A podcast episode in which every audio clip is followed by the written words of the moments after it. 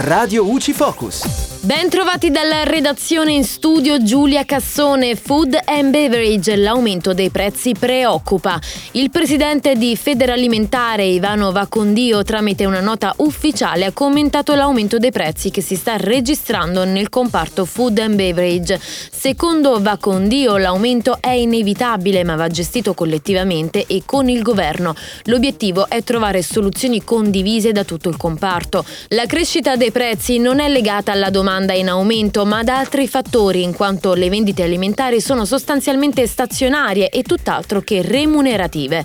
Purtroppo neanche gli ultimi dati condivisi dall'Istat sono di incoraggiamento. L'industria alimentare ha registrato sui primi otto mesi dell'anno un più 5,7%, che si confronta col parallelo più 5,3% della produzione. Per il presidente di Federalimentare la situazione è molto grave, per questo è necessario l'intervento del governo e di Bruxelles. Il rischio è una forte contrazione del mercato con gravi conseguenze sulle imprese, soprattutto quelle meno strutturate e in generale sull'occupazione, con ulteriori riduzioni sulla capacità di acquisto dei consumatori.